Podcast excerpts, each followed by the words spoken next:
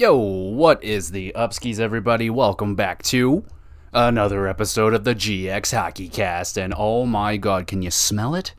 Can you smell what the rock is cooking? I smell hockey. I smell meaningful hockey. Oh, I smell the NHL regular season beginning, baby. And yeah, I know it started like on the weekend or whatever with the fucking global series or whatever, but who gives a shit? So technically, it started on that weekend with those two games, but the the season has officially kicked off on Tuesday, the whatever date the fuck that is. Now it's Wednesday. This is when the season really kicks off for me officially because we got our first Toronto Maple Leaf game tonight, baby, and they're playing the Habs, and I hope it's going to be an eight nothing ass kicking, but we'll have to just wait and see. So yeah, are you guys fucking excited? Are you ready? Are you finally are you ready to go, baby? Because it's fucking NHL season time. I'm excited for this one. Been listening to a lot of the my the, the hockey podcasts that I listen to. They were doing all their their previews and, and predictions and all that stuff. And yeah, I did mine like a month ago, so not a big deal. So there you go. And I think some of their takes were absolutely banana. Still a lot of faith in those Boston Bruins. I mean, I don't know. I think people just believe in the Bruins too much because they've been successful for so long. But come on now, like so many people, they're just they're just they're not even like arguing the fact that they have injuries. They're just like, nope, they're the Bruins. They're gonna make it. I'm like, fuck that shit. That's stupid. I think they're gonna miss it, and I hope they do miss it, and I hope they suck and all that good stuff. But let's get into all the news over the last week. So we got some big signings this week, and the biggest signing this week oh, this was a big one. Logan Mailloux. I mean, oh man, we've been waiting for this guy. I'm just kidding. Um, Logan Mailloux did sign, though, his ELC contract for the Montreal Canadiens, so congratulations. But the big one, the big, well, there's two big ones this week, but the biggest of the big was Jason Robertson of the Dallas Stars finally signs up and yeah, he got pretty much what everyone expected him to get four years, $31 million in total, $7.75 million per season. I mean, this kid is an absolute stud. He's 23 years old, a winger Last season in 74 games, he had 41 goals, 38 assists, 79 points, and yeah, I think he's going to be doing a lot more uh, of that in the in the coming years eh, with the Dallas Stars. They are in desperate need of him because they cannot. Apparently, they just forgotten how to score goals without this kid in the lineup. So they're very happy to have him in the lineup, and I imagine all the people that drafted him this season and their fantasy drafts are also breathing a sigh of relief. It's okay. Breathe, breathe. It's okay. He's on your team now. It's all good. Uh, he may have a slower start than than maybe some people are expecting because he missed training camp and all that good stuff. But thankfully, the Dallas Stars finally got it done. Four years is you know, it is what it is. I don't know if that's going to, I think, uh, as far as I heard, that's still going to take him to restricted free agency. Uh, you, you don't quote me on that one, but I think that's how that works, and that's really good-ish news for the Dallas Stars. I think at the end of that four-year deal, this this gentleman is going to get paid. I am talking more than likely going to be over a ten million dollar player if he continues this. If he continues to be a 40, 40 goal scorer, could very well be a 90 point player depending on how good the Dallas Stars are around him. Uh, without question, he is the he is the most important player for them uh, going into this season. And um, yeah, their preseason did not go very well. We'll t- I'll talk a little bit about the preseason now that it's done. I'll talk about a, f- a few things that I, I, saw in the preseason. But um, yeah, congratulations, Jason Robertson. I hope that your brother Nick Robertson will be as good as you someday. And uh, we'll be talking about Nick Robertson a little bit later on in the podcast as well. Another major signing out of the Calgary Flames. I mean, geez, what an offseason they have. They get Mackenzie Weegar locked up for an eight year deal, $50 million, coming out to $6.25 million per season. 28 years old, right handed shot defenseman, very, very valuable. Eight years is a fuckload. That's going to take him till he's like 36, 37 years old. So, yeah, more than likely, you know, that back part of it's going to be not so great, but uh, who knows? I mean, with the cap going up, it won't be maybe as bad. But and I think Mackenzie Weegar is a very, very good defenseman. He's going to be, as far as I know, the top pairing defenseman in Calgary this season and last season in 80 games, eight goals, 36 assists, 44 points. I think we can expect maybe those point totals to go up just a little bit. Don't go crazy. Like I don't, I don't see him as a 60 point defenseman, but I can see him hitting 50 points this year in Calgary. Yeah, he's more than likely going to be doing. Uh, I don't really know if he's going to be top power play over there, but he definitely wasn't top power play over there in Florida. That would be going to Ekblad, but Ekblad got hurt, so Mackenzie Weegar got some top PP. But uh, yeah, that's really good news for the Calgary Flames. Now, a lot of Flames fans and, and pretty much hockey fans all around are claiming now that the Calgary Flames, without question, have won that deal. Now they got Huberdeau locked up for eight years. They got Weegar signed for eight years. And they got that other young kid as well. So, yeah, I think it's safe to say that Calgary Flames won this deal. And uh, yeah, good shit for Mackenzie Weegar. Uh, we'll have to talk. We'll have to revisit this signing and like four or five years or so, and we'll see if everyone's still happy with it. But right now, I feel like the Calgary Flame fans are quite happy right now with uh, how their season, their off season has went. And I think it was really good for them as well. Honestly, I think they're a better team right now on paper than they were last season, uh, even though they lost two 100 point players, 40 goal scorers. But the returns that they got and the signings of Kadri, I think they're a better playoff team. I think they're going to perform a lot better in the playoffs. This is like you got Weegar is is no no slouch. He's a tough customer. Kadri is ugh, so annoying. He could be so annoying, and to deal with him in a playoff series is going to be no fun. And on top of that, Kadri has had a good career at being able to shut down Connor McDavid. He was able to do it in Toronto whenever uh, Connor McDavid would roll into town. He had a pretty good run at being able to shut him down. He shut them he shut down McDavid last year in the playoffs on their way to the Stanley Cup. So I think Calgary also is aware of that and that's probably a major reason why they signed him. What the hell's going on? Why'd everything stop? Oh, there we go. Okay, my computer just had a small seizure and I was concerned. But yeah, uh, Calgary, I think they uh, maybe I don't think they're going to be as performing as good. Well, I don't know. It's hard to say. I, but I think they're just more set for the playoffs this year. And, and in Calgary, I think that's what matters most right now is a good playoff performance and maybe even a Stanley Cup. We'll have to wait and see. Toronto Maple Leafs signed Zach Aston Reese. We all knew that he was. Uh, it looked like he was going to get signed. We're just waiting for like the last week, and it's a one-year deal worth eight hundred and forty thousand dollars. Sixty-nine games played last year, five goals, ten assists, fifteen points. Obviously, he's not going to break the world with a whole bunch of offensive. Uh, points for the Toronto Maple Leafs, but apparently he's really good defensively. I didn't watch him or basically anything of the preseason because I don't really, just not into that. But Happy to see that they got him signed, and we'll be talking about the Toronto Maple Leafs lineup a little bit later, but let's continue onward with the last few remaining signings here. New York Rangers get Jimmy Vesey.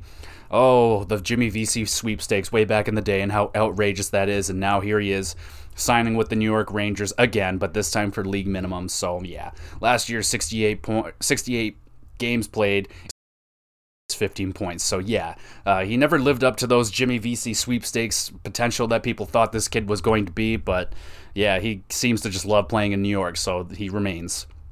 Tampa Bay signs Pierre Cedric Labrie, one year league minimum, 35 years old, more than likely a depth signing right there. Ottawa Senators re-sign, or I don't know if they re-signed him, but they, he's definitely played here before. Derek Brassard, one year league minimum. Last year, he played 46 games, 8 goals, 11 assists, 19 points. 35 years old now, and I believe if he gets traded one more time, I don't know if he's going to match or surpass uh, Sillinger for the most teams played in an NHL career. He is at 10 right now, I believe. He's played for 10 different teams. Now, you take that as it is. A lot of, I think, Sillinger, what he used to say is like, oh, you, you can't find a home. You must not be that good of a player. He, and his response would be, it's like, no, ever, everybody wants me. That's why I keep going to all these different teams because everybody wants a little piece of him. So, Derek Brassard, resigns or signs back up with the Ottawa Senators. Don't know if he's going to be playing anymore after this season, but we'll have to just wait and see. I kind of hope that he gets traded at some point just so he can break that record. Maybe he even asks for. It. He's like, "Hey, can you just trade me to whoever will take me, and then I can have something to to retire with?" But whatever. Vegas Golden Knights get the Nicholas Hague uh, deal completed, three years, $6.8 million in total, coming out to $2.29 million per season. He's only 23 years old, left shot defenseman, 52 games last season, 4 goals, 10 assists, 14 points. Uh, Vegas was in desperate need to have this guy in their on their blue line this year, so it's a good thing for them that they got him signed. Derek Stepan, another older ish guy who's been around for a while, signs a one year league minimum deal with the Carolina Hurricanes. Another depth signing here for them. They are just so deep. It's ridiculous. 58 games last year, 9 goals, 10 assists, 19 points. He's 32 years old, so he's still got a little bit to offer here in the NHL. Michael Stone signs with the Calgary Flames, one year league minimum. Uh, what the hell is that correct? Last year he played 11 games and he got six points. Whoa. No wonder they re-signed him. Right hot, right shot defenseman. More than likely a depth signing here for the Calgary Flames, but you know depth is good to have. And then last but not least, Anton Stralman signs with the Boston Bruins, one year, $1 million. I uh, don't know if he played last season. He's 36 years old. So, yeah, Bruins are going to need some defensive depth, or even, I don't even know, he may even be playing for them this year. So, that's good for him. Anton Stralman's been around for a really long time, and I kind of like him. So, that's key. Okay, so we have uh, a couple trades here to go through. Just just the two. A Vancouver Canucks acquire Riley Stillman, and the Chicago Blackhawks acquire Jason Dickinson and a second round pick in 2024. So this is basically a cap dump uh, cap dump for the Vancouver Canucks. They want to get out of the Jason Dickinson contract, which, uh, yeah, it's not the worst contract, but it was definitely hurting them a little bit. So, yeah, having to sacrifice a second round pick to get rid of that contract is kind of a beefy price to pay. But uh, that's the kind of things we're going to be expecting out of uh, some teams this year, especially going to the teams that have salary cap. And I would say about 50% of the league is over the cap or at the cap and the rest and i would say i don't know it's like four or five of them have like a ridiculous amount of cap like arizona chicago and uh, anaheim they all have a ridiculous amount of cap. We're talking like 14 15 million dollars in cap space so teams should be calling those those teams up right now. And uh, yeah, sadly, Vancouver's setting the market very high, very, very high for uh, dropping off a, a, shitty contract that they don't want, having to sacrifice a second round pick. And that just gives me flashbacks to when the Leafs signed Patrick Marleau to a deal that everyone knew was going to be terrible, and then they had to give up a first round pick to get rid of him to Carolina, and they ended up getting Jarvis out of that, and he looks like he's going to be a very, very good player. So, yeah, so uh, that's a hefty price to pay for the Vancouver Canucks, but that's what happens when you sign shitty contracts. So, yeah, Vancouver Canucks are. Uh, they, they do that a lot, but uh, yeah. And the one other trade that happened this week was Edmonton acquiring Klim Kostin and St. Louis acquiring Dmitry Samorukov. Don't know who the fuck that is, but I do know who Klim Kostin is. He was a former first round pick basically a second round pick because you picked 31st overall. I always thought he was going to be a solid player, but it just apparently hasn't worked that well with the St. Louis Blues. But I think someone said that this kid, uh, Klim may be on the top, playing on the top line for a hot second. I don't know about that, but if he goes to Edmonton and he can get on the wing with Connor McDavid and or Draisaitl, uh, who knows what he can do. So, you know, it's a trade. It's a trade. So I just I have no idea who that other dude is. I've never heard of him before. Okay, let's do the injury news. I'm not gonna go through like all of the injuries and stuff. I'm just gonna go through like a few that pop out to me. Okay, let's just get. Oh my goodness, I have I have five pages open right now just because there's a lot of stuff we got to get through. Okay, so John Gibson is day to day. Vaakanainen for the Ducks is on the injured reserve. Uh, Jakob Chychrun is on injured reserve right now. Um, yeah, there's not like too many that I want to talk about. I mean, Oliver Kylington is still on the injured reserve for the Calgary Flames. He's not going to be making it for the beginning of the season, which really sucks dick. Jason Dickinson, the guy that they just acquired uh, with Chicago, he is on the injured reserve, along with a whole lot of guys in Chicago, but none of their names are all that big. I mean, Caleb Jones, we have already talked about him. Gabriel Landeskog, still, they don't know when his return is, so it doesn't look like he's going to be making it for the the uh, opener um, okay, Ty Dellandrea. These guys aren't too important. Kailer Yamamoto and, and um, Edmonton is day to day with an undisclosed injury. Uh, unclear if he will be ready to go for the season opener, so that kind of sucks.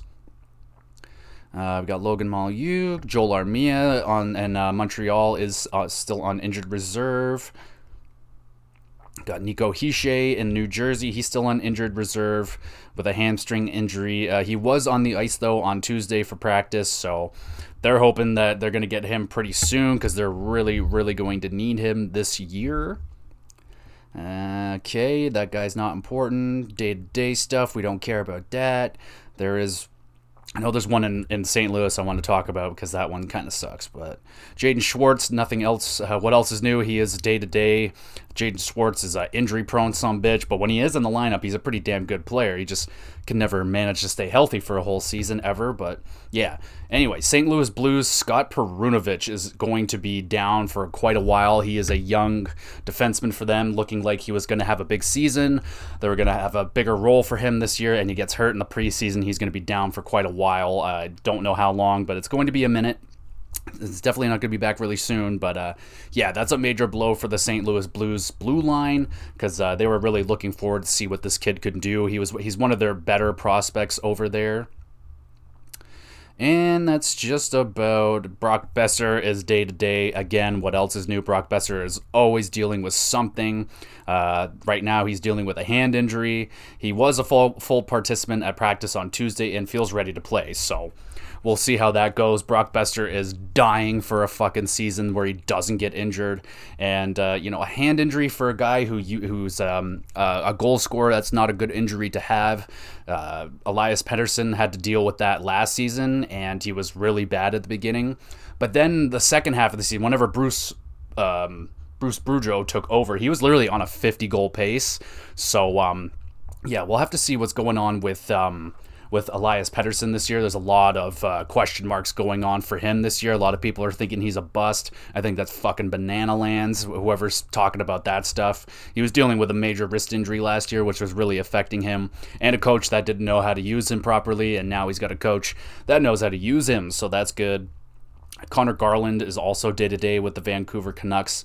Um, don't know if he's going to be ready to go. And Ilya Mikheyev, still dealing with his lower body injury, is on injured reserve. Uh, Carl Hagelin of the Washington Capitals is on injured reserve. He underwent uh, hip surgery this week and will be sidelined indefinitely. So, yeah, more than likely won't be. I don't know if he's even going to be back for this season because hip injuries are really, really major injuries for a hockey player. Uh, Pierre Luc Dubois and uh, Winnipeg is day to day with a lower lower body injury. And Mason Appleton, uh, also of the Jets, is on injured reserve, upper body injury. Okay, so that's it. That's all for the injuries. So let's move over to some of the waivers. A lot of waiver shit going on. I definitely won't be going through everybody, but, but, we'll go through a few. Okay, so some of the ones, uh, some of the bigger claims that happened throughout this week. The Winnipeg Jets claimed forward Axel Jonsson-Fjallby from the Washington Capitals. Uh, as far as I know, he's a pretty decent forward, so you know the fact that he got picked up must mean someone's interested in him, and the Winnipeg Jets were. So they steal him from the Washington Capitals. This one I knew. I, I was a little surprised that this guy ended up going on waivers because I knew for a fact he was going to get claimed. And goaltender Connor Ingram of the Nashville Predators is now property of the Arizona Coyotes. You poor fucking bastard. That sucks, but um, yeah, he's more than likely going to get shelled on the regular over there in Arizona. But uh, Arizona is desperate for a goalie over there, so they were bound to pick up one of these goaltenders that were going on waivers. And I think Connor Ingram was probably the best bet because he's not too bad. He's not he's not a very you know he's not a starter or anything, but he he did his best last season for the Predators in the playoffs. He did what he could. He was better than Big Save Dave, who is kind of like can't make a Big Save Dave nowadays because he literally can't stop fucking anything now. But yeah, sadly, the Nashville Predators losing Connor Ingram, that kind of sucks for them. Anaheim Ducks added forward Brett Leason from the Capitals, and they also lost their defenseman Josh Mahura, who was claimed by the Florida Panthers. Chicago Blackhawks uh, claimed Jared Tinordi off the waivers from the New York Rangers. So, defenseman there for the Chicago Blackhawks. Again, you poor bastard, you're going to have a miserable season over there, and they're more than likely going to use him. Um, Boston Bruins uh, were letting go a lot of guys. Mike Reilly, Chris Wagner, and Nick Foligno all clearing waivers this week. Uh, you know, Nick Foligno might raise an eyebrow or two, but he is literally his back is destroyed. So I don't know how much he's got left in the tank for the NHL. Uh, if you if you've watched the um, the Toronto Maple Leafs Amazon Prime series, you saw like the kind of the beginning of Nick Foligno's back problems. Like he he literally couldn't even move. Basically, he was down on the ground, and yeah, sad to see, sad to see that because I, I enjoyed Nick Foligno for his quick sip of water, cup of cup of coffee, cup of Joe, cup of tea for the Toronto Maple Leafs. I really wanted that to work out for him, and I imagine the Boston Bruins did as well, but sadly it didn't. Columbus Blue Jackets waving Emil Bemstrom. Kind of surprising. He's still a young forward. He was only 23 as far as I know. And uh, yeah, I, I, don't know if um, if he's getting claimed or not, but yeah, kind of weird that a young player like that is getting waived. Dallas Stars are waving Will Butcher. Um, yeah, that one just, you know, is a name that pops out to me because I thought he was an okay defenseman in New Jersey, but Dallas Stars don't seem to have a spot for him. Edmonton Oilers waving Devin Shore. Florida Panthers waving uh, Michael Del Zaster is out of there. Chris Tierney, a little bit surprised there with Chris Tierney, but yeah. Uh, Los Angeles waving Phoenix Copley. He is a goaltender.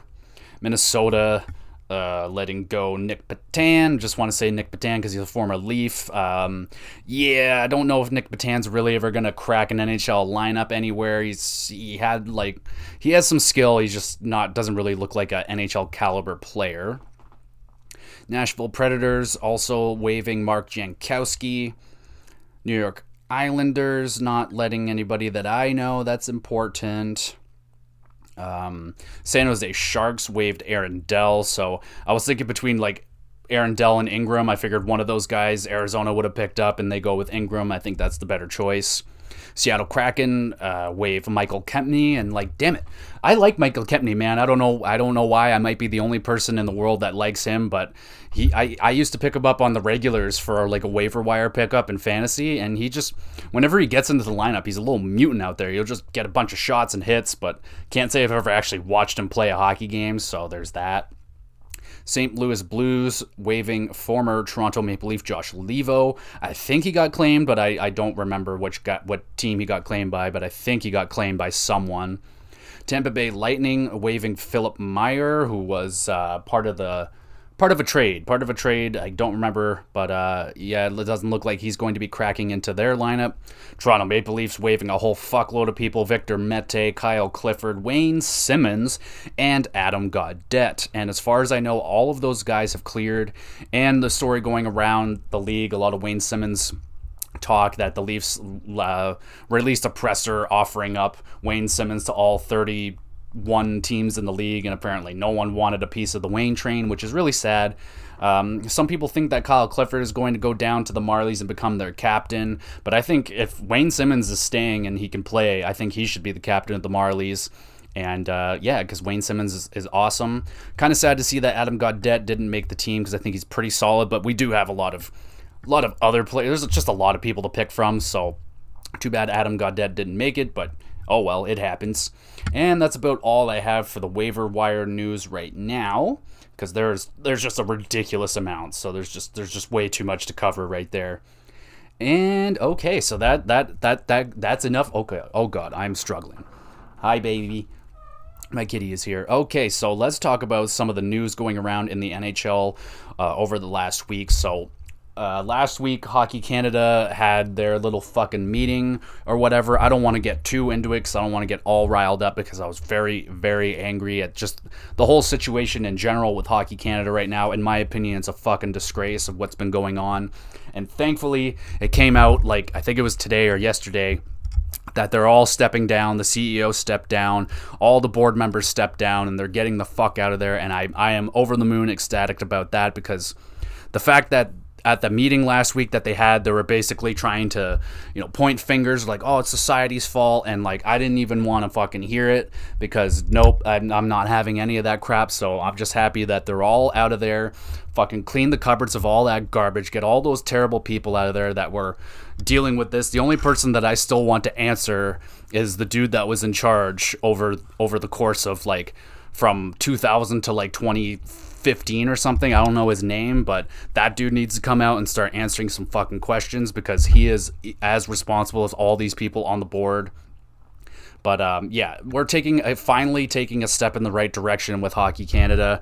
I think finally, maybe with the the last straw, like all these sponsors are pulling out, like Canadian Tires out, Reebok's out, and yeah, they don't. The best way to um, to do something with these people is to hit them where it hurts the most, and that's their wallet. Because honestly, that's all these people probably care about is the money they're bitching about how they're going to keep the lights on and all that garbage. It's like, then fucking take it out of your own fucking wallet, you douchebags. But regardless, um, before I get too worked up, I'm just happy that all these people have stepped down and got the hell out of there. I don't think they should ever be in any sort of role of this caliber ever again with the disgrace that they've brought to Canada and the hockey program and all that stuff. It's going to take a long, long time for that to recover.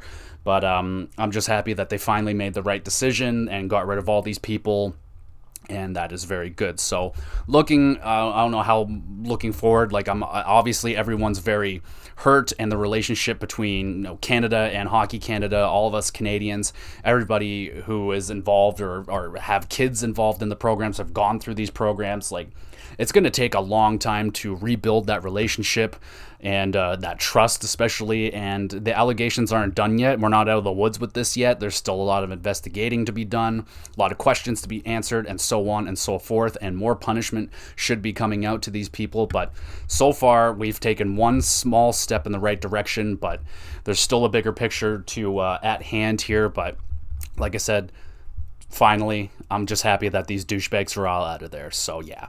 Okay, so now that that is over with, we don't have to talk about that for a hot minute. Let's take a look at, now that the preseason's over, let's take a look at some of the overall standings in some of these teams, because a few of them are a little bit concerning. I don't know if they're, it's really all that concerning. Maybe the word to use is interesting. So, let's take a look at the Eastern Conference first, the Atlantic Division. So, uh, excuse me. Uh, they were led by the Toronto Maple Leafs in seven games. They went 5 2 and 0. Great. They scored 27 goals and, and allowed 14. So, two to one ratio pretty much. So, that's great.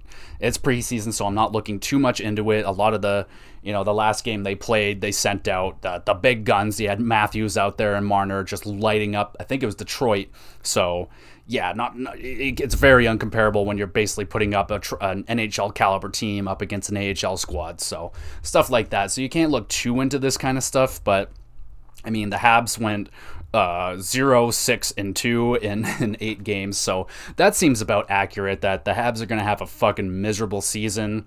And uh, the one that like the two teams here that kind of like surprised me a little bit is is Tampa Bay in five games they went one and four. So I, I don't know. And they lost their game today. Um, at three to one against the New York Rangers. I mean, it is the Rangers. I don't know if there is a lot of cause for concern with the Tampa Bay Lightning, but they had a shitty preseason. Yes, I know they got hit by a hurricane, so that probably had something to do with, and they didn't play that as many games. I didn't see what squad they had out there. But just the fact that they didn't win many games in the preseason looked bad, and they lost their first game of the season. So I don't know. Maybe the maybe they're starting to like really get worn down finally. I don't think it's over. It's way too early to say to count out the Tampa Bay Lightning, that's for sure. Don't worry about that. I still think it's going to be the Vasilevskiy revenge tour this year, where he's just going to go on a fucking mission, win that Vezina, and do just crazy things. But also, the Florida Panthers, they went 2 4 and 0 in six games during their preseason, so not looking so hot themselves. But again, maybe that has something to do with the hurricane over there. But a lot of people are down on the Florida Panthers this year. They're expecting a massive regression some people have them out of the playoffs, which I think is a little bit fucking crazy, but they, they, they will just have to wait and see. That's why I'm so excited for the season to start because I want to, I wants to start seeing some of these these questions answered. Are these teams still going to be good? Like which which of the new teams? Like will the Ottawa Senators, who had a pretty good preseason themselves, they went five, three, and zero oh in eight games, so not too bad.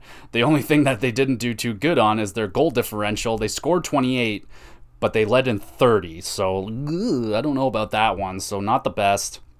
Uh, the Leafs and uh, the Bruins were the best goals against teams, and that doesn't surprise me very much with Boston because I think they have one of the stronger goaltending tandems in the league with Ullmark and Swayman. But yeah, just something I noticed. It looks like the Habs are going to be terrible, but looks like the Florida teams maybe are a little bit slow out of the gate this year. We'll just have to wait and see.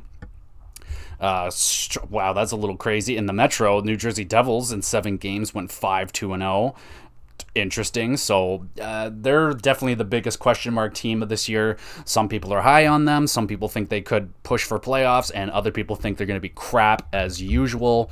But uh, I don't know. I fall somewhere in the middle. I think they'll be competitive this year. No, I don't think they'll make playoffs yet, unless like Jack Hughes goes Super Saiyan, gets like 110 points this year, and Hischier takes another step. Jesper Bratt continues to do what he can do. Dougie Hamilton stays healthy and produces well, and they the biggest thing for them is they need that goaltending to get back on track. It's doubtful that their goaltending will be as bad as last year. It was insane. Their goaltending carousel last year, I believe they used eight different goaltenders last year, and I'd say Five of them were not NHL caliber goaltenders, so yeah, they're desperately in need of to have a bounce back in net. That's for sure. Columbus Blue Jackets did pretty all right in eight games. They went four, two, and two. Uh, yeah, everyone else did pretty all right. Philadelphia Flyers in six games went one and four. Uh, yeah, that sounds about right. Uh, letting in uh, 16 goals and only scoring eight. So yeah, that sounds about right. Looks like Philadelphia is going to be dog shit this year, and yeah, just that's how it's going to be. The Rangers didn't do too good in their preseason as well, but they won the first game in the season and looked pretty good. So doing it, beating the Tampa Bay Lightning three to one. So there you go.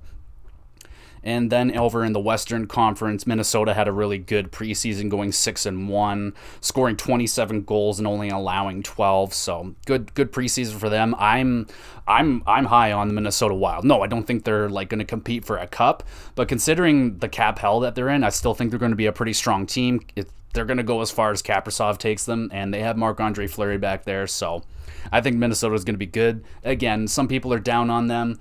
Uh, but I think they're still pretty good. Yeah, they lost Fiala, but I think uh, with Boldy coming in and Marco Rossi, those two kids look like they're going to be fucking dynamic, dominating top six forwards. Boldy, especially, because we already saw what he can do last year. And I think he could take that Fiala spot, take that no problem, and I think he he's going to produce at the a similar rate that Fiala did. Especially if you put Boldy with with um, Kaprizov, ooh, that could be a deadly, deadly combo. But yeah, they had a really good preseason. St. Louis did did good. Uh, the Jets did pretty decent. They went four and four one and one in six games. So I'm I'm rooting for the Jets to have a bounce back or at least some sort of something to go right for the Jets because I've I've liked the Jets. Uh, less so once they lost Byfuglien because I just I loved Byfuglien, but I'm still a big fan of Connor Hellebuyck and Kyle Connor is still in my eyes one of the most underrated players in the game. Like no one talks to him. And in the preseason previews that I was listening to, no one puts the respect on his name. What the hell? They're like, oh, oh, he's just, oh, I don't think he's. I'm like, dude, he's been con- so cons- one of the best goal scorers in the league for like three straight years now. Like, get put some respect on that name. How dare you? And then obviously the bottom of the barrel in the Central, Arizona didn't win anything. They went 0 6 and 1, so they're going to be bad. And then Chicago, oh man, I think they're going to be worse. I think Chicago is going to be the worst team in the league, especially depending on how soon they trade away Patrick Kane. Uh, they went in six games, one five and zero, oh, and they only scored fucking six goals and allowed 22. That is by far the lowest uh, Philadelphia only scored eight, and Tampa Bay only scored nine, but they only played in five games. But um, yeah, six goals in six games. That is dog shit. So Chicago is going to be very, very bad. Arizona managed to score 14 goals, so that's something. And then in the Pacific, you got Edmonton Oilers going 5 3 and 0 in eight games. Uh, I mean, uh, I don't know. They let I, I, didn't I didn't get to see much of them, and I only think Connor McDavid got into one, maybe two preseason games. So, not looking too far into that. And then the bottom of the barrel here, you got Vancouver Canucks. Not ha- they had a pretty miserable preseason in seven games, going two, three, and two. Scored 16 goals, but they allowed 26. So yeah, not really good looking right there all the other teams were pretty much even even steven i mean even the kraken did pretty decent right there six games four two and oh not too bad i'm not expecting much out of the kraken and then uh, the San Jose Sharks also had a pretty good preseason themselves, going 4 1 and 0 in their five games. Um, yeah, you know, they were using Vlasic a lot. Uh, I feel like they're going to have to because of the amount of money that they're paying that guy. They're trying to get him into like 20 minutes per game. So yeah, some people are expecting a bounce back for Vlasic, but I don't know how much that's saying because a bounce back for Vlasic probably still isn't very, very good, but it is what it is. Okay, so like I said, the NHL season has begun. Uh, other, I, I watched uh, a bit of the second game of the Global Series, and it was pretty decent, man. Uh, it was it was okay. I, I was enjoying the game. Uh, they went on a little goal scoring flurry there. There was like three goals in like a few minutes there. That was pretty entertaining.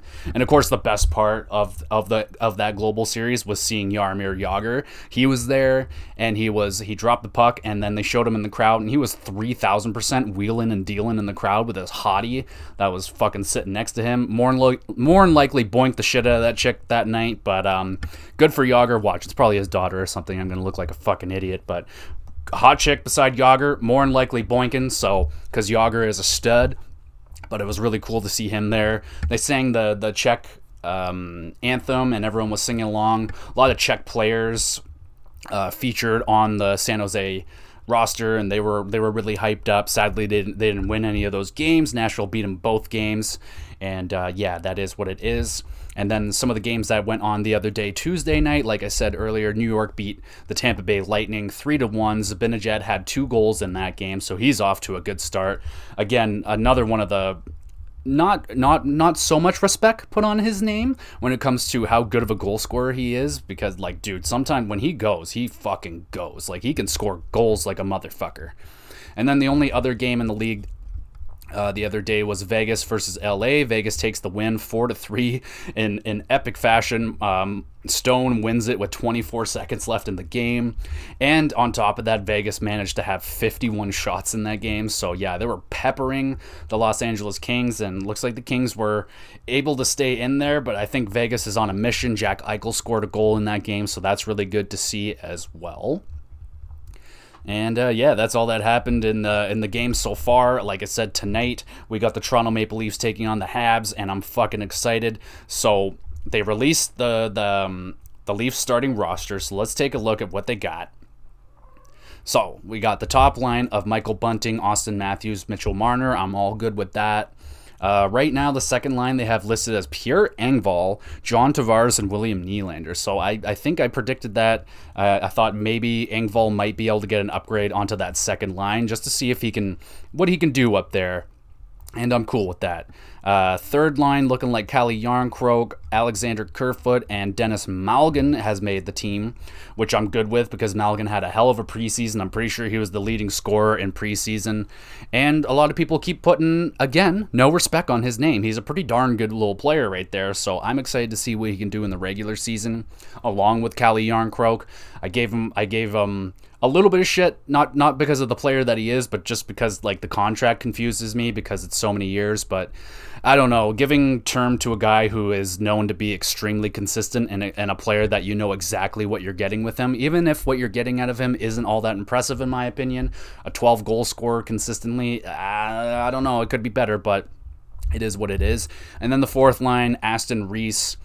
David Kampf and Abe Kubel. So Bottom line, looking very strong defensively. I mean, David Kampf is a shutdown center. Zach Aston Reese apparently is also good defensively, and Abe Kubel as well. So it looks like we have potentially three scoring lines here.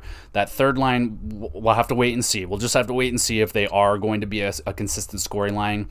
Kerfoot shows flashes of being like a really good point producer, but he can also be invisible at times. So interested to see what kind of uh, magic that third line can come up, up with, and I'm excited to see what Pierre Engvall can do up there on that second line, see what he can do. He really had a breakthrough season last year, and if he can hit 25 goals, I would be happy with that. And their defense is Morgan Rielly and TJ Brodie going on the top pair, Jake Muzzin and Rasmus Sandin, and then Mark Giordano and Justin Holl. So yeah, Justin Holl is still here. And um, yeah, I've had my I've had my problems with Justin Holl. Uh, he's just uh, sometimes it just seems like he forgot completely how to play hockey at times, and he can be completely useless in front of the net at times. And sometimes he can't make a pass, and sometimes he just sucks, absolutely sucks. But uh, sadly, uh, is not going to be here for the opener of the season. And if you didn't notice, Nick Robertson did not make the team, and I am super ultra mega sad about this. But I think the main reason why he didn't make the team is because he is a player that they can send down without having to deal with waivers, which is really important right now because. I mean, it's a, it's kind of a joke around the league right now that whenever the Leafs put people on waivers, they're just going to claim them just to fuck over the Leafs. But I don't feel like teams can really do that this year because everyone's up against the cap. So there there is that, and all of our players, as far as I know, the ones that the Leafs waived have all cleared. So that's cool. And then of course the goaltending will be Matt Murray and Ilya Samsonov, and they have come out and said that um, uh, Matt Murray will be the starting goaltender uh, Wednesday night, which means Samsonov will be the goaltender for Thursday's game, which is I I I'm doesn't matter to me as long as they both win. All I want to see is wins out of those two, which is all I want. But um, yeah, I'm a little sad to see that Nick Robertson's going to the AHL. Doesn't mean that he's not going to play in the NHL this year. Injuries can happen. He could get called up. We don't know yet. But um, all the the most important thing for Nick Robertson this year is just to stay healthy. He missed a ton of time, and COVID happened, which hurt his growth and and being able to play in the minors. So if uh, we can just get Nicky Robertson or Nicky Bobby, as some people are calling him, to uh, play top six minutes consistently, get a full season in there in the AHL, um, it should. It, I, I, he just really needs to stay healthy. That's basically it. Speaking of healthy, John Tavares apparently is going to be good to go for opening night, and I am over the moon for that. I was so pissed off when he got hurt in preseason because that made me go off on my little tangent about like why is preseason fucking 28 games long? Like it doesn't make any sense. People just keep getting hurt for no reason. It's all about money and money, money, money, money.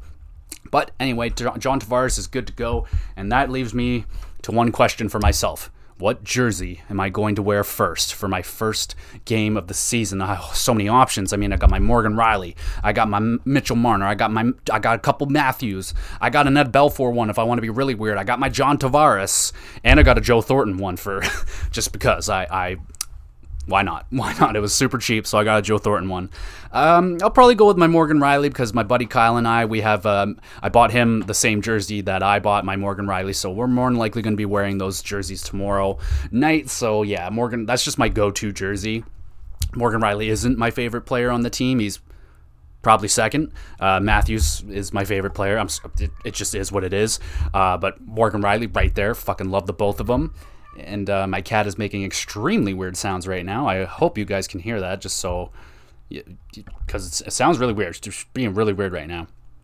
Um, okay, so that's uh, that's all my Toronto Maple Leaf news for right now. I hope they kick the shit out of the Habs tonight. But let's talk a little bit about the Calgary Flames.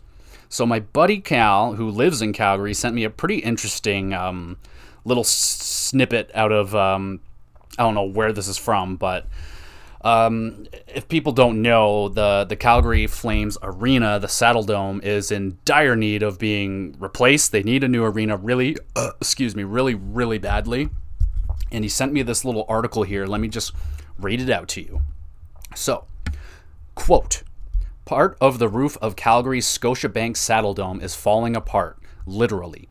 Documents obtained by CBC News through Alberta's Freedom of Information legisla- legislation. Holy crap, I can read, I swear.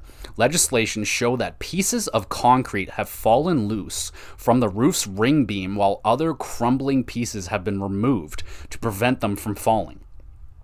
Engineering firm N Entuitive recommended that there be inspections each spring and fall to monitor any deteriorating t- conditions of the concrete, which have been caused by annual freeze thaw cycles.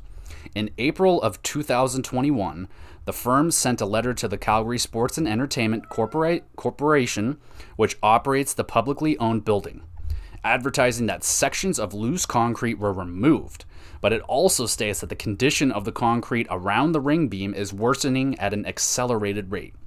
Earlier this year, netting was installed around the ring beam to catch any pieces of concrete that appeared to be Im- imminently ready to fall. End quote. What the fuck is going on with the Saddledome? Can can can we just come on, dude? Like the the situation with the, with the Saddledome is a fucking disgrace. The fact that they want like the, the the people of Calgary to basically pay for it, and they had a deal done. As far as I, if I correct me if I'm wrong, Calgary people, but did they not have a deal done and then like it got squashed over like four million dollars for a parking lot or some shit? And we're talking about a multi-billion dollar fucking thing being built and they fucking squashed it over a couple million dollars. Like what the actual shit, dude? And Did you hear that? Did you hear what I read? There's pieces of fucking concrete falling from the ceiling. What the actual shit? They're not gonna fucking replace this freaking thing until 20 people are fucking crushed by a piece of concrete. And what do they put up? They put netting up to catch concrete pieces of beam falling. Do you think the netting is going to catch that? Like, what the fuck, dude? I, if I was in Calgary, I wouldn't even, I would be protesting and I wouldn't even go to that fucking arena until I get a new one. But I feel really bad for the Flames people out there. Like the Saddledome is a legendary building. I mean, the Sea of Red, I'll never forget it. Like how crazy it gets in there in the in the playoffs and everyone wearing the red, waving the towels around and all that shit. Fucking sight to behold. And sadly, I've, I've, I've never been to Calgary before, and I would love to. I'm going to go to Calgary someday soon uh, to see my buddy out there, of course. But um, yeah, dude, they are in desperate, dire need to get a fucking new arena over there. And of course, across the pond, you got Edmonton with one of the nicest, newest, fucking most expensive arenas of all time. And it's just hurting the city of Calgary. You know, they're losing, they're losing bands and performances that they refuse to go over there because the acoustics are terrible. And on top of that, if if you have, if you set your amps to 11, you'll probably kill everybody in the arena because the building will fall apart. So get your shit together, Calgary. Fucking what is it? I don't know, government or whatever. I don't know, mayor. You get your shit together and you fucking get this thing done before you get like. I don't want to see a tragedy happen. You know what I'm saying? Like, I don't ever want to hear like, oh, today in Calgary news, uh, 25,000 people crushed today at a fucking uh, Justin Bieber concert because Justin screamed like a girl and the building collapsed and everyone's dead now. So, how about we just get a new fucking arena built over there before it's too late? That's what that's what I got to say about that. Okay, so since we're talking about Calgary and we were looking at some of the lines, let's take a look at what they have projected lineups for the Calgary Flames because I love my Calgary Flames people out there and I want to do you good. So, their first line as of what the fuck is that? Oh, okay, never mind. I was like I was like, wait, that guy doesn't play. Okay, no, never mind. We're all good. Never mind. Uh, top line for the Calgary Flames, as listed right now Jonathan Huberdeau, Elias Lindholm, and Tyler Toffoli. Second line, Andrew Mangiapane, Nazem Kadri, and Dillon Dubé. Third line, Blake Coleman, Michael Backlund, Trevor Lewis. And the fourth line, Milan, Lucic, Kevin Rooney, and Brett Ritchie. Defense, you got Mackenzie Weegar, Chris Tanev, that's dirty. Noah Hanifin, Rasmus Andersson, that's dirty. Nikita Zadorov, and Michael Stone, less dirty. It would be a lot better if they had uh, Kylington in their lineup, but still, that's a very nice defensive core. Forward group, you know, we'll have to see what Dillon Dubé can do there on that second line. I feel really good with the combo of Nazem Kadri and Mangiapane. I think that's that's just going to be a workers line right there. And of course, Elias Lindholm with Jonathan Huberdeau and Toffoli going up there. Toffoli's a solid little player himself, and I love Blake Coleman, Michael Backlund on that third line. That's really nice as well. And then you got the goaltender of Jacob Markstrom and Daniel Vladar. I, I just want to. The only thing that I hope this year is that Vladar gets a lot more starts than he did last year. I think he's a very underrated goaltender. He's very, very good. Uh, I remember streaming him quite often in fantasy last year because he was just he was just really good, man. And even the Bruins, the that traded Vladar to the Flames, they even said like the Flames are going to be getting a really good guy uh, right there. And I don't know why you would want to admit that, but it is what it is, and he looks like he's a he's really good goaltender in my opinion. So hoping that he gets into some more games this year, just so that you can give Markstrom a little bit more of a break. Nothing against Markstrom, I just want him to be more rested up because there's no reason for him to be playing like 60 plus games when you have Vladar back there, who's a solid goaltender. And then the last piece of Calgary, uh, um, Calgary News Flames extend coach Daryl Sutter to a uh, two year contract extension. That's great news. Uh, Daryl Sutter and the Flames, I think, is just a match made in heaven right now. That team that he's got there that we just listed off looks like, you know, having Milan Lucic and, and that awesome defense core. Uh, it's just been great. And now you got Kadri in there. He just looks like a fucking Daryl Sutter kind of guy. So, yeah, the two year extension just makes a lot of sense to me. And then Kyle Okposo has been named Sabres captain, so congratulations to him. I thought maybe they were just gonna not have a captain this year, but it makes sense for Kyle Okposo to have it. He's a he's a good leader and a great guy, so good for them. And uh, also coming out that the Calgary Flames are not going to be having a captain this year. A little bit surprising, you know. Daryl Sutter came out and said that no one really has grabbed that grab the grab the role of, of the captain just yet. So maybe later on in the season, maybe they'll just not have a captain. You know, it's not the biggest deal in the world not to have a captain. They'll just run more alternate captains. Not a big deal.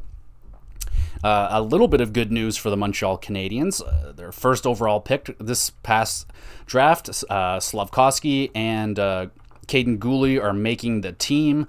Uh, that's good. I don't know if they're going to stay up there, if they're just going to use them for that 10 game stint and then send them back down. Uh, didn't burn the world down or anything in preseason. The, the most impressive thing that I saw out of him was taking a hit that probably should have ended his life, and he barely even moved. So he's a big, big, strong boy. So I think the Habs aren't concerned about his size and strength. I think he's going to fit right in there with the NHL. It's just that he's a very young player, and there's a lot of things to learn when you get into the NHL. So it's going to take him a little bit of time, but it was nice to hear that they brought in like a group of young players there, and they all told them all together that they're all making the team. So that's really cool. Um, Shane Wright in Seattle is also making the team for the Kraken. So he had a, a, very underwhelming preseason. He got zero goals and zero shots. I think he got one assist, but yeah, pretty underwhelming. But again, these kids are young. Not everybody is going to fly into the league like McDavid and Crosby and all that stuff, scoring 100 points right out of the gate. So just give him some time. Be patient with him. He, he'll probably be a very solid player for the Seattle Kraken and then New Jersey's second overall pick this past draft. Uh, I think his first name's Simon, but his last name is definitely Nemec. He is making the New Jersey's roster as well. Again, with all these players, they could easily be sent down after the 9 10 games or whatever so that they don't burn a year of their ELC or whatever.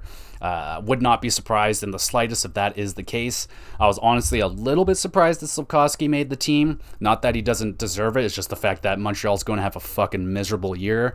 And that doesn't tend to do very well for young players, but we'll just have to wait and see. I'm really excited to see uh, some of these young players play because uh, I mean, it'd be really good for the Kraken because they were so fucking terrible to watch last year. It only took a game and a half, and I gave up watching the Kraken because it was just unwatchable hockey. They were so bad. And um, yeah, so it'll be nice to see. It'll be a lot different there with the Kraken this year with Matty Beniers and Shane Wright going in. Plus, they got a couple of guys in the offseason that could be pretty interesting. So I don't think they're going to be very good, the Kraken, but they should be better than last year. So that's not really hard to do, but something I hope they do do doo doo. I said doo doo. Okay, okay. So let's talk about so over the last um, last week where I talked about the article that the NHL.com released of their top fucking players or whatever. So they finally released their their top ten NHL players. Uh, according to the NHL.com, not according to me. So, like I said, if you're angry about this, go yell at NHL.com. So, um, at number 10, they have Alexander Ovechkin. Honestly, I think that's a little bit high for Alexander Ovechkin. Nope, no, not that he isn't a great player. I just think, uh, honestly, like he's he he's he mostly just for, for he's a power play specialist and and like he's he's not the way that he used to be. He's not like going around smashing into everything and doing all that. He he's a little bit he doesn't move around as much as he used to. He's kind of just well, I mean, he always just kind of stays on that point on the on the power play and just stands there and bombs it. But yeah, no, Alexander Ovechkin is still an incredible player, but I think top 10 might be pushing it just a little bit, like maybe 15 or something like that. But Ovi is still Ovi, man. He's still so good. Would not be surprised in the slightest if he hits 50 goals this season. I'm expecting more of like in between 40 45 goals this season. Um, a lot of people are thinking, oh, he doesn't have Backstrom there to pass it to him. It's like, dude, he's got Kuznetsov. Like, Kuzi is Kuzi is nasty. He's a great little player himself. But number 10, they got Alexander Ovechkin. Number 9, another Alexander, this one being Alexander Barkov of the Florida Panthers. This I like. I'm fine with that. I mean, Barkov is a fucking excellent two way center, dominating on both ends of the ice. Very good defensively, very good offensively as well. He had fucking how many how many uh, 39 goals 49 assists last season uh, he's dominant in the face-off circle winning 57% um, yeah dude he's a really good player i don't know if he's going to hit like 100 points this season because well honestly i think florida's going to rear that back a little bit this season but um, yeah barkov is a sick player and i hope he has a sick year because i drafted him in one of my fantasy leagues so uh, I've, I've actually picked him like two or three years in a row and i'm a big fan of barkov he's so good Speaking of so good, number eight, you got Victor Hedman. Honestly, one of my favorite players in the league. I love Victor Hedman, and uh, I can agree with that. In a top, uh, top ten player, he's so fucking good at everything. He, he, literally he's so good at everything. He's a minute minute. I cannot say that every time I try to say minute eating minute eating defenseman. He just plays like 27, 28 minutes. He could play more than that if he wants to, if they need him. He could score. He could pass. He defends incredibly well. He's you know, bad things just tend to not happen when Victor Hedman's on the ice. He rarely makes a mistake. He's extremely important to that Tampa Bay Lightning team. When he's not in the lineup, it's very, very, very noticeable. I would say he's quite possibly, after Vasilevskiy, the most important player on that team. That's just my opinion. I think he's incredible. Number seven, Sidney Crosby. Thank you very much. I think Sidney Crosby is not getting. People are starting to forget about how fucking good Sidney Crosby still is. He's unbelievable, guys. He's unbelievable. Last season, he had 84 points in 69 games. He's 31 goals, 53 assists. Crosby hasn't lost a step. The only thing is that he just struggles to stay healthy, and he can't usually play a full season. But if Crosby played a full season last year, easily would have cracked well over 100 points. So yeah, Crosby's still the fucking man. So put the respect on his name. How dare anybody I was hearing like the Steve Dangle was talking about how in his draft he was able to snag him up in the third round. It's like, wow, that's insane. I feel like yeah, Crosby got done dirty in fantasy hockey this year. He was getting taken way late. And I understand it, like he's getting older, and I think it's not against his skill. I think it's more just about that injury that like it's pretty much a guarantee that Crosby won't play a full season. He's more than likely going to be in that mm, I don't know, 65 to 70 five game range these days, but uh, he's still the fucking man, dude. Number six, they got Andre Vasilevskiy. So NHL.com still believes that uh, is not the best goalie in the league, and I, I have to go ahead and agree with that because if if Shesterkin does what he did last year again, then yeah, I think I think he you can hand the crown over to him. But Vasilevskiy is still Vasilevskiy. Went to a Stanley Cup final again last year.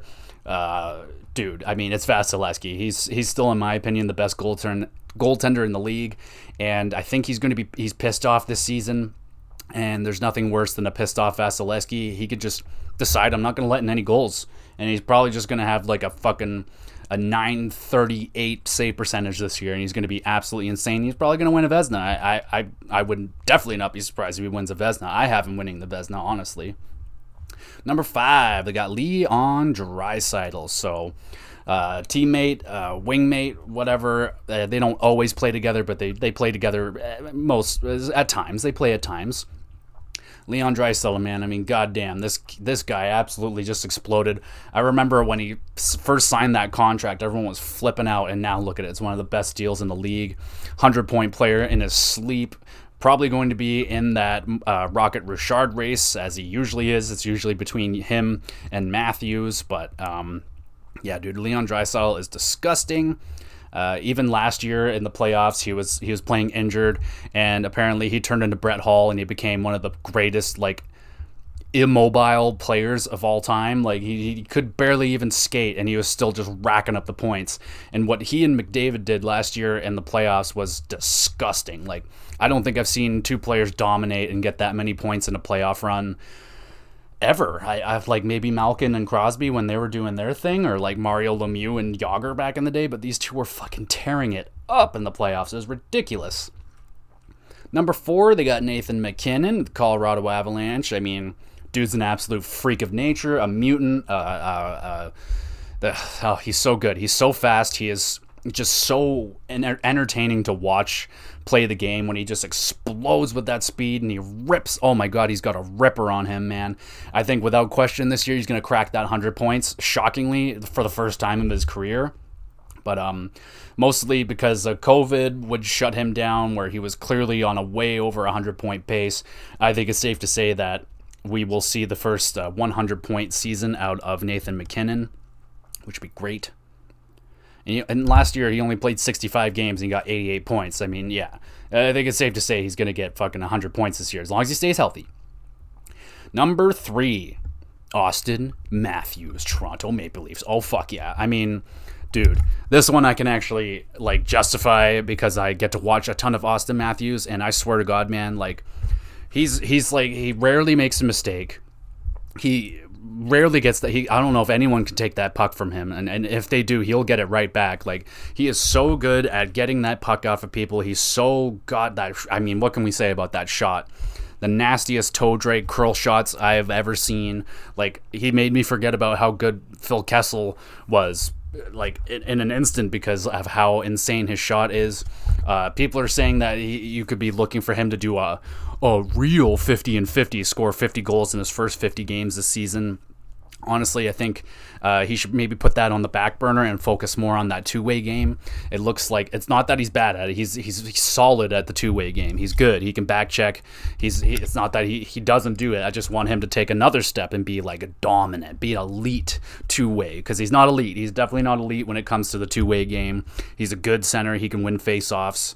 And uh, yeah, it looks like they may want to play with him a little bit on the penalty kill this year. We'll see how that goes. I'm hoping for that because I think that's just great. Like it, Matthews can play more minutes if, if he wants to. He's still young, and uh, I think having him playing like I mean, look at how many minutes that Connor McDavid plays. He's playing like fucking playing as many minutes as a defenseman does, and he's a forward. He's playing like 25, 26 minutes a night, Connor McDavid, because he's fuck Connor McDavid. He can. He's he's not built like you and I. So uh, yeah, they can play him for a whole bunch more minutes, and I think Matthews should have a few more minutes thrown at him. And um, yeah, I think I, I I can completely agree. I would I personally would have him. Well, I don't know because the next two were pretty.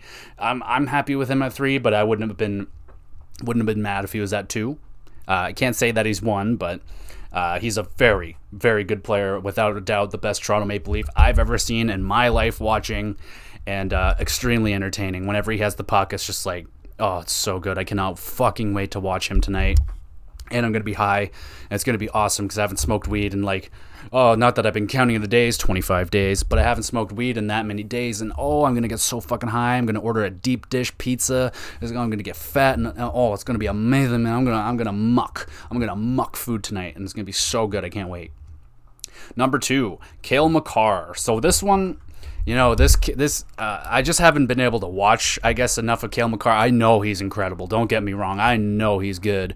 I just haven't seen enough of him play because it's just not a team I get to watch a whole lot of. I watched as much as I can of their playoff run last year, and uh, yeah, he did some fucking insane things. And of course, he had one of the greatest seasons of all time. I mean, he won the Stanley Cup, he won the Norris, he won the Conn Smythe.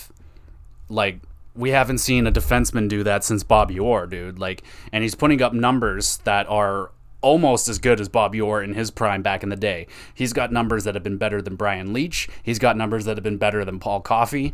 And uh, we have not seen a defenseman play uh, in this manner since those guys. And I mean, I know Roman Josi had more points than him last year, but I mean, Makar had 28 goals he's more than likely going to be a 30 goal defenseman. Like, I don't think it's out of the question to see that this guy hit 30 goals in his career, which is fucking banana lands for a defenseman to hit 30 goals. Last time we saw that was Mike Green when he had his freaking ridiculous run. But Mike Green was nowhere near as good as Cale Makar. Cale Makar is dominant on both ends of the ice. He is changing the way that defensemen are in this league. Like we're gonna start seeing, I think, some really incredible defensemen start coming through in the NHL over the next like decade or so. Because kids are gonna be watching Cale Makar and they're gonna be wanting to do what he what he's doing, and he is doing something special, man. Something that I don't. I think he's going to be the first one, the first defenseman to crack 100 points since Brian Leetch and all those guys. I, I can see that for sure. Him cracking 100 points. Cale Makar is really fucking good, dude, and he can posterize people. He can embarrass people in an instant, like Connor McDavid turnstile you. It's crazy. Um, yeah, I'm going to be keeping my eye on a little bit more on Cale Makar. I'm aware of how good he is, but I feel like I just want to start watching him a little bit more. Like usually when I'm watching Colorado games, I'm always watching Nathan MacKinnon because he's just so fucking explosive and dynamic. I can't take my eyes off of him. But yeah, apparently there's a guy over there that's even better than him and even more dynamic and crazy, and Cale Makar. So according to NHL.com, he's the second best player in the league, and I've heard people argue that he's even better than Connor McDavid. And um, yeah, dude, uh, good fucking defenseman, man. He's insane. And then, of course, number one being Connor McDavid. I mean, Jesus Christ. Um, it's been a while since we this this guy puts up points so insanely at an insane pace. Last year, it looked like he could have cracked fucking 150. I was expecting it. I had him going there, and it's it's still a possibility. Like Connor McDavid, t- in a technical term, in uh, for most players, um, I believe it's whatever his whatever age he's turning 26 i think he is now 25 26 this is generally when you start seeing the best seasons out of players. You know this is when you saw Cro- uh, crosby hitting his prime Ovi hitting his prime, and of course Wayne Gretzky when he was putting up his like 200 point season was in that age group. So people are expecting that McDavid can even take another jump this season. I really hope so because I drafted him two years in a row. I've had the first overall pick and I picked McDavid both times. He did not let me down last year, and I doubt he's going to let me down this year, barring a terrible, horrible injury. But Connor McDavid is a mutant, and uh, yeah, uh, the he's just insane to watch. He, the the game breaking speed that he brings to the game, and the hands the match with it. That's usually the thing that you don't get to see. Like usually they have one or the other. Like oh, he's like super fast, but he's like out of control. But Connor McDavid can out. He's the fastest skater in the league, and he and his hands are just as fast. And again, we're probably going to see him. I've already he already did it in preseason. He walked through the whole entirety of the of Vancouver Canucks team and scored a beautiful top top cheese goal like he always does. And he's going to be doing that numerous numerous times for the next decade or so. Like who who knows how long he's going to go? He's probably going to play until he's 40 because he's got such insane skill. But yeah, I, I I I'm really hoping that we see Connor McDavid like break that 150 point marker, something insane like that. I could see him even doing a Crosby where like people used to bitch about oh Crosby can't score goals and he's like hold my beer and then he fucking scores 50 and gets the rocket. I think McDavid could do that too if he really wanted to if he wanted to focus on scoring goals. I think he can hit 60 goals if he wanted to. He can go up there and go up against Matthews if he wanted to, but he likes the dish. He likes to get like I could see him getting like a fucking like an insane season would be like 50 goals, 100 assists. Can you imagine that? And I can imagine that with Connor McDavid because he's that fucking good. So, yeah, I'll agree with the NHL.com on their on their top three. I'm fine with that. I'm not I'm not too upset. I'm not upset or anything about Ov being at number 10. I just don't. I think there's other guys on that list that I named off that maybe are a little bit more talented all all in all, but Ovechkin without a question is the greatest goal scorer of all time. He is going to break Gretzky's record, and he at his age, the fact that he's still scoring the way that he has is fucking insane. Like those Russians, man, they're just built different. They built different. All right. I think that's everything that I want to talk about. I think we're I think we're all done here. So, thank you everybody for listening. If you're still here, you're a trooper. Make sure you you like, follow, and do all that good stuff for the podcast.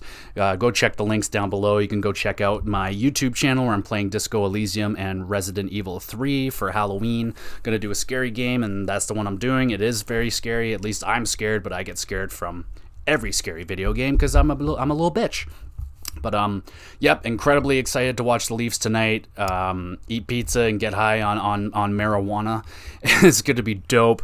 And I have uh, Thursday booked off because I'm a loser, and I booked it off so I can watch the Leafs play on Thursday, and then they play again on Saturday. So I am I am very excited for the opener of the season, and I hope you guys are too. Hope you guys are going to be watching the Toronto Maple Leafs, hopefully stomp the Habs in a, in a massive victory, and it's going to be awesome and all that good stuff.